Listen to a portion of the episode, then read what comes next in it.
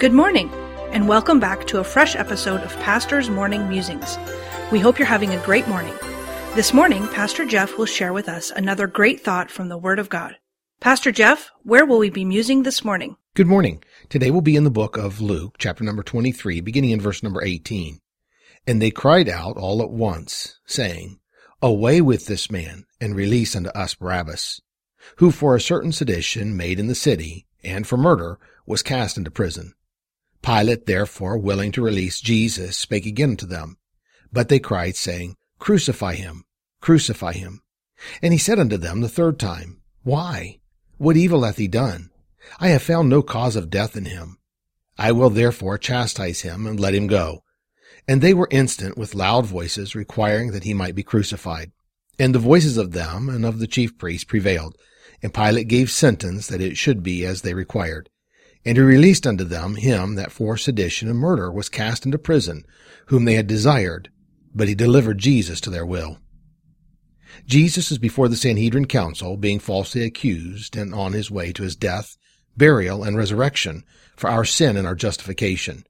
But in the process he took to get to the work for our redemption, he had to pass through the betrayal of Judas, the false accusations of the liars, and the unjust justice system of the religious lost and governmental power. But he went through these things and prevailed, bringing true victory through his work. In our text this morning, we have Jesus before Pilate, who is trying his best to release Jesus. This was not going to happen because the people were incited to riot for the benefit of the religious leaders. They worked the people up into a frenzy and got them chanting, Crucify him. Pilate tried to reason with them, and that did not work, and it'll never work when a crowd of people has been amped up. Pilate tried to trick them into taking Jesus instead of something worse that he offered unto them. And that did not work either, and in fact backfired on him. Now he had to let a murderer go free and commit a just man to murder. John the Baptist had been a voice for the Christ, preparing the way before him. Now the people were a voice to have him crucified. In verse 23 we read, And they were instant with loud voices, requiring that he might be crucified. And the voices of them and of the chief priests prevailed. I guess the statement of Solomon is correct in Proverbs 18:21.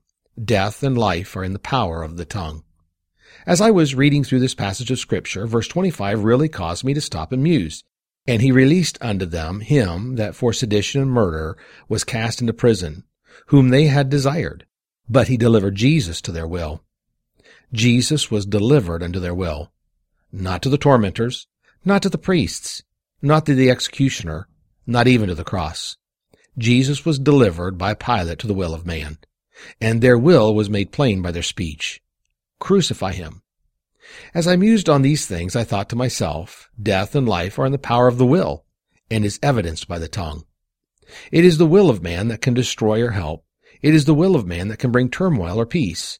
It is the will of man that God gave to him to allow a love relationship with God that has been used for centuries to tear down the work of God. Maybe we should take more care of our will and what we will so that we can do more for life than death. So let me leave you with this prayer for today. Dear Lord, thank you for going to the cross for my sin and my redemption. Help me to understand better the power of my will and then help me to use my will for your good not for the works of darkness. Amen. The preceding program was produced by Dr. Jeff Harris, pastor, author, and chaplain. Please tune in again tomorrow morning for another fresh episode of Pastor's Morning Musings.